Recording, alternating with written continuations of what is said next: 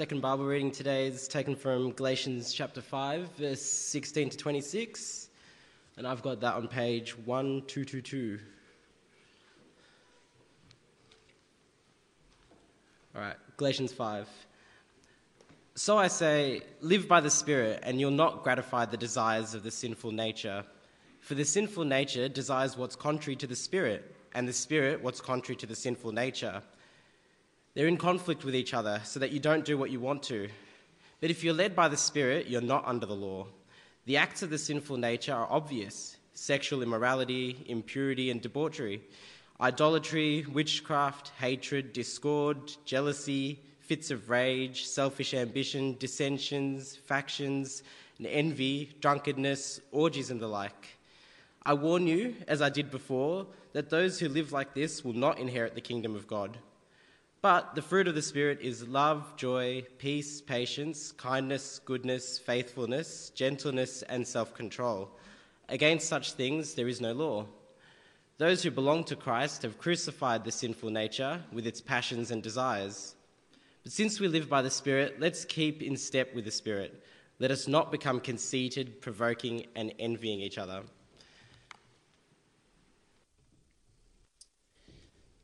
Well, good morning, friends. Um, this next week, Chris will be on leave, and so I have plenty of time. Give him a call if you like. That's no problem at all.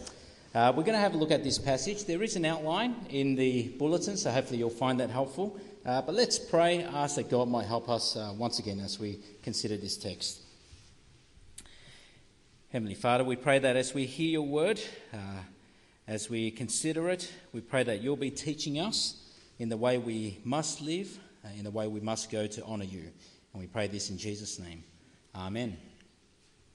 Our friends, in a church like ours, where there are many of us who are migrants, where we're new to this country or we might have been here for decades, but we were at one time migrants. Now, some of us not be, might not be aware of this, but there's something that migrants have to learn, and that is not just the English language. We have to learn English, we've got our ESL ministry, but migrants also have to come to learn the Australian slang.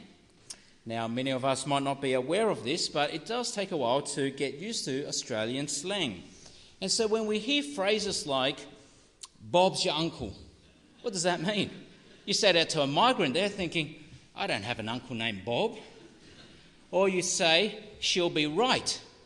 You say that to someone who's new to the English language, what might they think? Uh, who is she? Which girl are you talking about?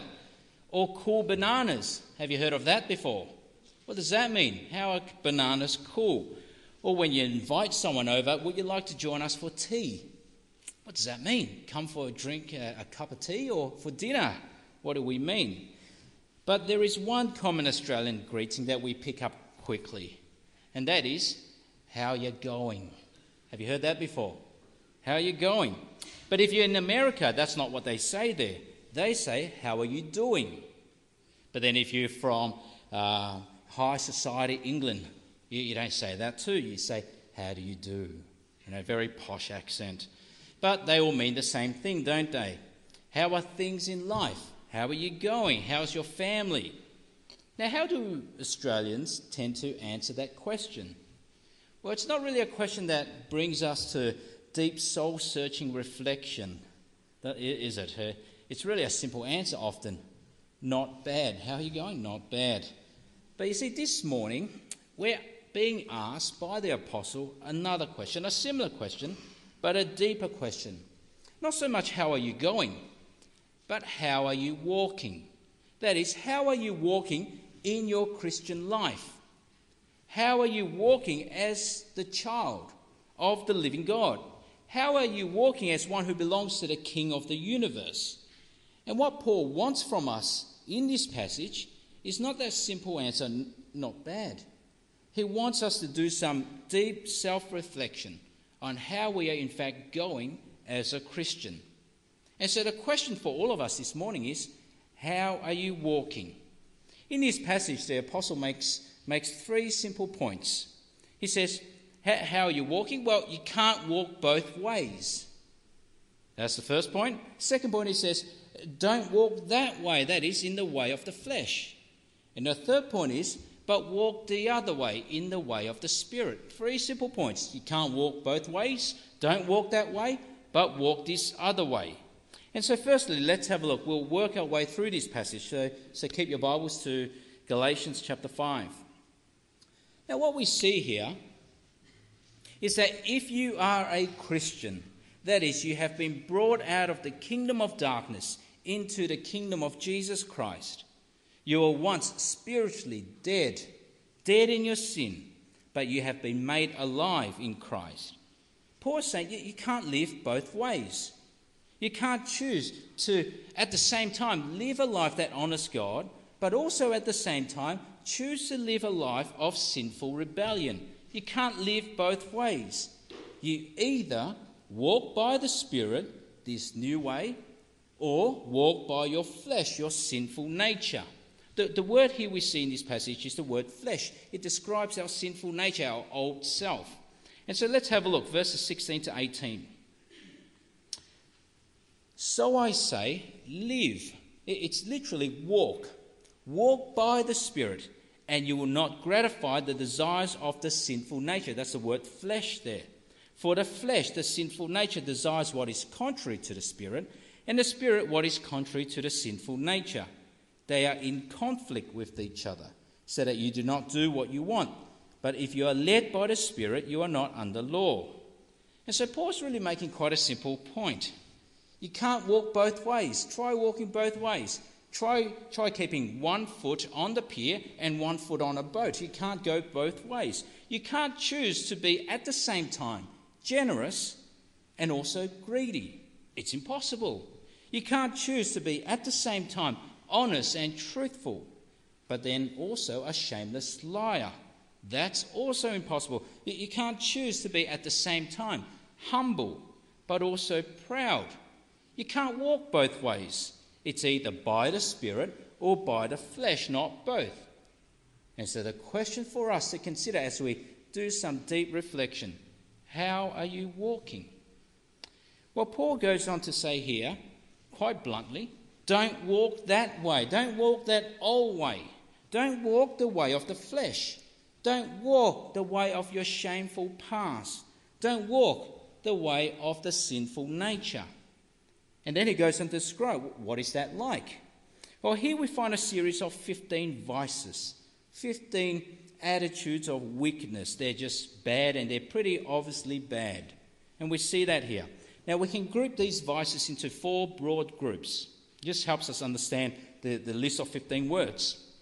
The first group of words relate to sexual sins. The second group relates to religious sins. The third group relates to relational sins between people. And the fourth relates to substance abuse. So let's have a look. The first group. The first three, three relates to sexual type of sins. Have a look, verse 19. The acts of the sinful nature are obvious sexual immorality, impurity, and debauchery. Now, what do these mean? Well, sexual immorality, it, it's a word that comes from the original word porneia. It's where we get the English word pornography from. It's really a catch all term for all forms of sexual stimulation or sexual arousal outside the context of faithful exclusive marriage. And so it can be verbal, you know, the seductive words to someone you're not married to. That is not on, Paul says. It can be visual, the wandering eye. Paul says that's not on. It can be virtual, that is only in the mind. The fantasies in the mind, Paul says that's not on as well. And of course, it can be physical, whether that's private or public, natural or unnatural. Sexual morality, there's nothing that is right there. Or impurity, the second word, that's about unnatural sexual relations. And debauchery, it's about uncontrolled sexual relations. And so Paul's making quite clear these sexual sins are of the flesh, are of your old life. Don't walk in that way. Now, I wonder how easy it is for, to forget just how serious sexual sins are. See, we live in a world today where, where there's sexual laxity, and you can do almost anything. You're encouraged to do almost anything by our society, by our culture. It's become so promiscuous. I mean, think about pornography. That, that's just normalized now today. Our safe church unit in our denomination, they, they've given us information that just informs us of how depraved pornography has become. Very different to 25 years ago, where it's hard to get to at the newsagents up high. Or even today, premarital sex, that's just expected. I remember even amongst my high school friends, they, they boast about their sexual exploits. Paul says this is not on. Or extramarital affairs is approved of today. There are industries set up to encourage such affairs, they normalize it. I mean, it wouldn't even be surprising if, amongst a congregation this size, there are some of us who struggle in this area. But what does Paul say? Don't walk that way. That's not the way you're meant to live. Don't walk that way. Now, the next group of sins relates to religious sins. So, verse 20, there's idolatry, and then there's witchcraft. Idolatry is to place anything above God, to love or serve anything or anyone above God, that is idolatry. To bow down to created things in this world rather than the creator outside this world, that is idolatry. And so they can be bowing down to statues, but it also can be giving a life to things like wealth or success or reputation or worldly pleasures. If they take a place above God, that is also an idol.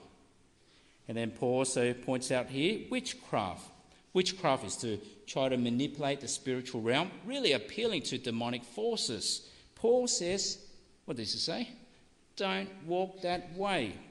So we've got sexual sins, we've got religious sins. The next seven vices now relates to relational sins. These are sins that destroys and breaks down relationships between people. They tear down rather than build up. They are hateful rather than love. They're selfish rather than selfless. So let's have a look. Verse 20. There's hatred, that is to wish evil for someone else. There's discord, that is to have fights. There's jealousy, that is to want something that doesn't belong to us. There's fits of rage, that is to lose temper.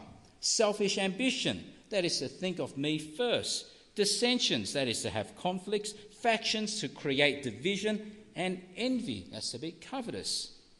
I mean, just imagine family life where it looks like that, shaped by those vices. I mean, I wouldn't want to be in that family. I wouldn't want to see that family. That would not be a healthy family. Or imagine church life, a community of believers, a community of redeemed people, and it looked like that, that would not be a healthy church. But the sad fact is that there are families that are shaped by these vices. It's not on, is it? Paul says. It, it breaks down relationships between people, marriages are broken, families are t- torn apart. But also, sadly, it happens even in churches. That's hard to believe, isn't it? Even in churches where these are a body of believers, redeemed and saved, but it happens in churches. Even earlier this year, I heard of one church where, because of things like this within the church, they just couldn't get on, infighting, division, factions. What that has led to is that one congregation was pretty much completely destroyed. Terrible, isn't it? Paul says, what does he say? Don't walk that way. Never allow these things to shape your family life, your own life, your church life. Don't walk that way. Now, the fourth group we've got here, two vices remaining, relates to substance abuse. So, verse 21, there's drunkenness and orgies. Getting drunk, never okay for a Christian, never okay. Pretty clear. Orgies, that, that, that's speaking about sort of drunken parties, wild parties. It was a common sight at pagan temples in the ancient world. But even today, it's a common sight at wild parties, the nightlife of much of Melbourne. What does Paul say? Don't walk that way. Now, why do you think Paul was so strict about these matters? Why do you think God is so strict about these matters? Don't do that. I mean, isn't this why Christianity is sometimes described as a killjoy? you know, there's no fun in Christianity, so restrictive. But you see why God made it so plainly clear. Don't walk that way. Why is that? It's because there are consequences, deadly consequences, eternal consequences. You see, this is a matter of whether you're in the kingdom of God or you're out. It's a matter of heaven and hell. Look at verse 21. Have a look with me. I warn you, as I did before, that those who live like this might not inherit the kingdom of God? That those who live like this probably won't inherit the kingdom of God? Is that what we see? No, we see that those who live like this will not inherit the kingdom of God. It is that serious. Your life reflects on where your destiny will be. And so Paul's not saying here, he's not speaking of the occasional lapse that that disqualifies a believer from the kingdom of heaven. Everyone sins, we know that. Christians sin, we fall, we, we make mistakes, we struggle, we struggle with sin intensely. But what Paul is speaking of here is the pattern of life. That you continue to walk that way, you continue to walk down that path. And if you continue to do that, that is to stop you from inheriting the kingdom of God. so Paul says quite clearly you know where that's going to lead. Don't walk that way. But then instead, our third point walk the other way. Walk the way of the Spirit. That's the way that bears fruit. Now, notice here in this, in this passage, how many fruits do we see? There's, in fact, only one fruit. Do you notice that? The word fruit here is singular. It's the fruit of the Spirit not the fruits of the Spirit. It is singular, not plural. Look at verse 22. But the fruit of the Spirit. You see, the Spirit produces one fruit, one big giant fruit, and it is seen in all these many ways. It is to stop us from thinking that I can pick and choose what I like. You see, it's not like going to the supermarkets, to Woolies, to the fresh food department, and, and we can pick and choose. I mean, I like the the apple of love. So I'll pick that. But I'm going to leave the, the durian. You know the durian? I'm going to leave the durian of self control. Can't have that. I'm going to pick love, not that. I'm going to pick the grape of joy, but I'm going to leave the banana of patience. You see, you can't pick and choose. That's, that's the point Paul is getting out to see. It is one fruit, it is all or nothing, and it is the Spirit of God who, who does this in believers, who produces this fruit in all believers. And so, what are the fruit? What is the fruit of the Spirit? Well, here we can group them again broadly into three categories. Firstly, the first category primarily about our attitude towards God. Second, our attitude towards each other. And third one is really about ourselves. So let's have a look. The first one. The first three here concerned primarily with our attitude towards God. Verse 22 But the fruit of the Spirit is love, joy, peace. It's to say our first love must be towards God. And when it is directed towards God, it will overflow to others. There must be love. Joy, here is described. Joy is that inner lasting joy despite the circumstances in life. You see, you can be sad and unhappy, but also at the same time joyful because of what God has done in Christ. And I've seen this amongst people in this congregation. I mean, there, have been quite a few who have been through really difficult times, tough times of illness and trial, and there's much tears. But yet there remains in some of these people that inner joy that despite this trial, despite the suffering, that God has not withdrawn his love. And there is great joy in that. But then here we also see peace. Peace, no matter what's happening in life, to know that we are at peace with God, never his enemy anymore, always his child. That is to have peace.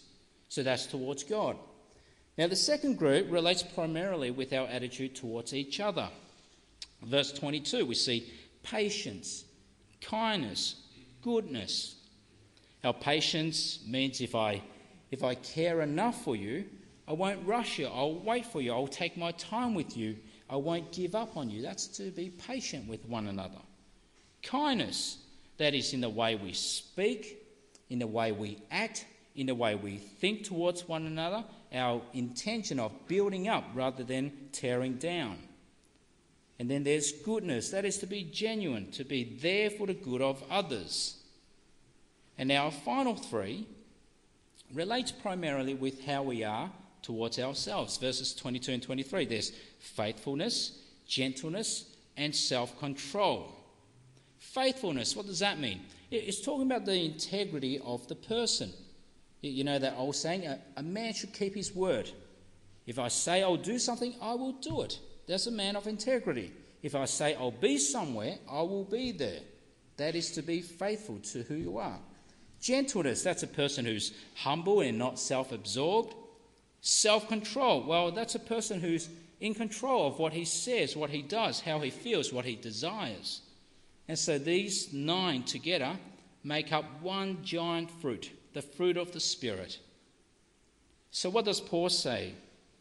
Well, we don't walk that old way very clearly. Don't walk that old way. And just in case we've forgotten, he reminds us again in verse 24. Have a look. You've put to death that old way. You've crucified that old way. You've killed it. Verse 24 Those who belong to Christ Jesus have crucified the sinful nature with its passions and desires.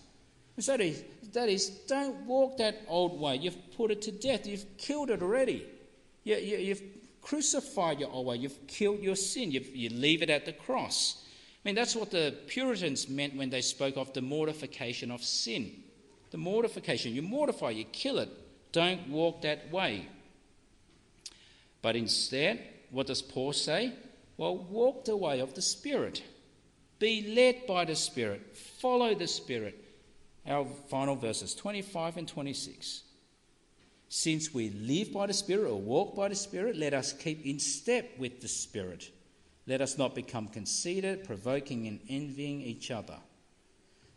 You see, we bear the fruit of the Spirit if we keep in step with the Spirit. We walk in step of the Spirit with the Spirit. But you see, it's not a matter of my inner strength. It's not because I muster up my own strength, I try harder, my own willpower, that I produce this fruit. Who's producing this fruit? You see, this fruit comes from the Spirit. He bears his fruit in us as he leads us down the path of following him. You see, as the Spirit of God in us believers, as the Spirit of God convicts us, challenges us, he also empowers us and transforms us to produce this fruit. Walk that way. Pretty clear, isn't it? I find this passage, though it's quite simple to understand, it's, it's quite clear, but the effort is actually applying it. And so let's think about that. We, we can't walk both ways.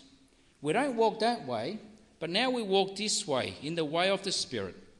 And so the question we must ask ourselves is how are we walking?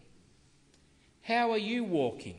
Some of you have been believers for decades. How are you walking? Some of you have been believers only in the recent months. How are you walking as a Christian? You see, how you walk reveals a lot about you. You see, how you walk reveals whether you have the Spirit or not. How you walk in life reveals whether you will belong to the kingdom of God or not. And so it is serious how we walk as Christians. You see, too often I, I think Christians, we try to get the best of both worlds, but you can't. You can't get the best of both worlds. You can't live for the things of this world, but want the things of the next. You can't choose the freedom of licentious living, but also want the benefits of salvation. You can't be self absorbed and selfish, but then claim the redemption of the selfless Saviour. You see, none of us can turn up to God one day and say, Look, God, look at my life, the life that you've given me. Look at all that I have amassed. Look at all that I've achieved in my life, in my career, in my job. Look at all that I've done for my family. Look at all that I've accumulated here on earth. Look, The people around me, they honor me, they respect me. Look, Lord, at all that I've done. But now, Lord, give me eternal life. You see, you can't have it both ways. If we live for this world, that's all we get. You can't live, you can't get it both ways. It's one or the other. But then, as we do some self reflection, how, how we walk must also remind us of something very important. It must remind us of why we're doing what we're doing as we reflect on our past week, our past month. How we walk should show to us why we're doing what we're doing. You see, if I choose to live a life where I'm, I'm sexually immoral, where I'm selfish all the time, I think about myself all the time, I'm jealous and envious, and I'm drunk, then I'm really saying something serious to God. I'm saying to God, my way of living is better than your design for living. You have no idea, God, how life is to be lived. You see, if I continue down that path, that is what I'm, I'm saying to God. And that really is the heart of human rebellion. But if I understand the gospel of Jesus Christ, if I understand what God has done for me in His Son, how can I choose that path any longer? Rather, I crucify that old life. Now, I find this helpful, helpful way for me to remember. Jesus died for my sins so that I might die to my sins. It's past. We kill it off. We don't continue to wallow and revel and carouse in it. You see, Jesus paid for my sins at the cross, so I must leave them nailed to the cross mortifying sin. You see, how we live is really important. It, it, might, it might point out our final destiny. But how we live now, in fact, continues to reflect on what our God is like. And so, if I continue to bear fruit, the fruit of the Spirit, I, in fact, show to those around me what God is like, how wonderful He is. If I'm loving, I'm pointing to others, showing to others that my God is loving. If I'm patient and joyful, I'm telling the world, my God is joyful and patient. If I'm kind and good and faithful, I'm telling the world, my God is also good and kind and faithful. But if I bear the fruit of sin, what does that say about my God? That will bring great disgrace on our Father in heaven. That's what it does. Now, as a, as a minister at this church, I know that being here each week, that my life is always on display, all the time. But I suspect it's not just my life, but it's also the life of my family, my Yvonne and the kids. You know, the, the kids, their, their life is also on display. It's a unique pressure that pastors' kids have. But whether that's right or wrong, whether we like it or not, I know for a fact that how my kids behave each Sunday morning will reflect on me. I don't like that, but it does. And so often you'll see me eyeballing them. Behave. Hopefully, you don't think too differently about me. But you see, far more important than that, how we live as Christians in the home, in the church, in this world, in our workplace, at school, will that bring disgrace to our Heavenly Father? Or will that bring Him honour and glory? What great disgrace it would be if it is because of us that we turn our friends and family away from God. But how wonderful it is if, because of us, we draw people in. We draw people in because of the fruit of the Spirit. You see, Christians, we should always be known by the fruit of the Spirit in our lives. In the, in the church, in the early church, in fact, that was what they were known for. The, the Christians were filled with the fruit of the Spirit, and their lives drew people in. The pagan world were drawn in by their living. Do you know, during the second century, there was this devastating 50 year epidemic of smallpox that swept through the Roman Empire. About a third of the population were killed off because of that epidemic. And then, a hundred years later, another epidemic swept through and killed many more people. And do you know what happened during the two plagues? It was a complete disaster. Everyone around was dying. No one was immune, no one was exempt. The poor were dying, even emperors were dying. And so, pagans in the city, do you know what they did? They left their families, they left their friends in the cities. They went to the country, they left the people around them, they left their families literally on the streets to die. It was out of control during this period. But do you know what the Christians did? Do you know what they were like? Do you know how they walked? They continued to walk by the Spirit. They showed the fruit of the Spirit. They showed love and patience and joy and kindness and faithfulness. They remained in the city and they nursed the sick. They helped them back to health.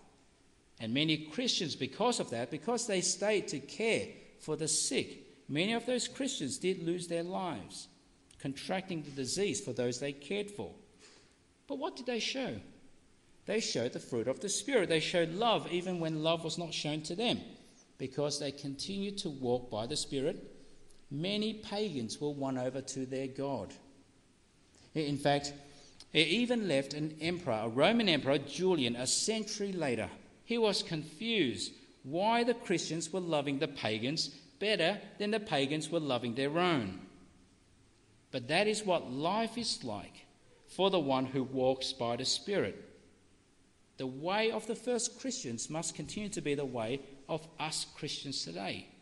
We must be drawing people in because of the fruit of the Spirit. And so, finally, the question again how are you walking? You see, if we belong to Christ, we must be resolved at this to live through each decision, each hour, each day, each week, each year, each decade, walking by the Spirit bearing the fruit of the Spirit, being empowered by the Spirit to do so. In fact, this is so important for quite a while now, for at least a year. This, this has become my daily prayer to pray through the fruit of the Spirit, that God might grant me and work in me these, these wonderful things. This morning, it was joy, tomorrow will be peace. And you know the wonderful hope of all this? That God is working in us by His Spirit? Well, slowly but surely, for us who do believe, this is what will happen.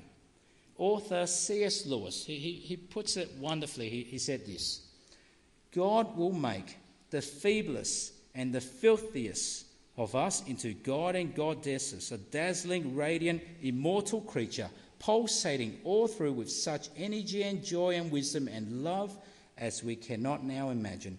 A bright, stainless mirror which reflects back to God perfectly, his own boundless power and delight and goodness. I mean, isn't that wonderful that that is what God is doing in us by his Spirit?